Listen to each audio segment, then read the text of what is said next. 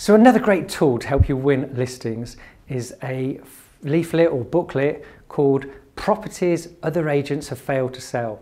And I'll often go through that with the seller because they're deciding which estate agent to use. And this demonstrates that many people who are selling make the wrong, wrong choice when they decide to use an estate agent and it doesn't sell and then they'll come to us and we sell it. So we can shortcut that and save them all the time and the hassle of going with the wrong agent. But by demonstrating and showing examples of properties that, you know, for example, I'd go through the piece of uh, paper or the booklet and say, here's one that was on the market for 232 days with another agent uh, on the market with Newman Property Experts and sold in 30 days.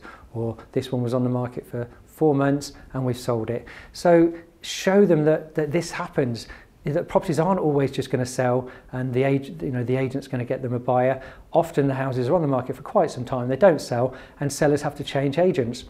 So rather than make the wrong choice and go with the cheaper agent and not get the results, they might as well come straight with us. So very, very useful. Uh, if you haven't got this, get one designed for your town or your area or ones that you've done personally that show examples of properties that other agents have failed to sell and you've put on the market and sold them. And if you haven't got that on a on a one you know sheet of paper or leaflet, you can show examples. So here's one that was on the market with another agent and then I sold it. Here's another one.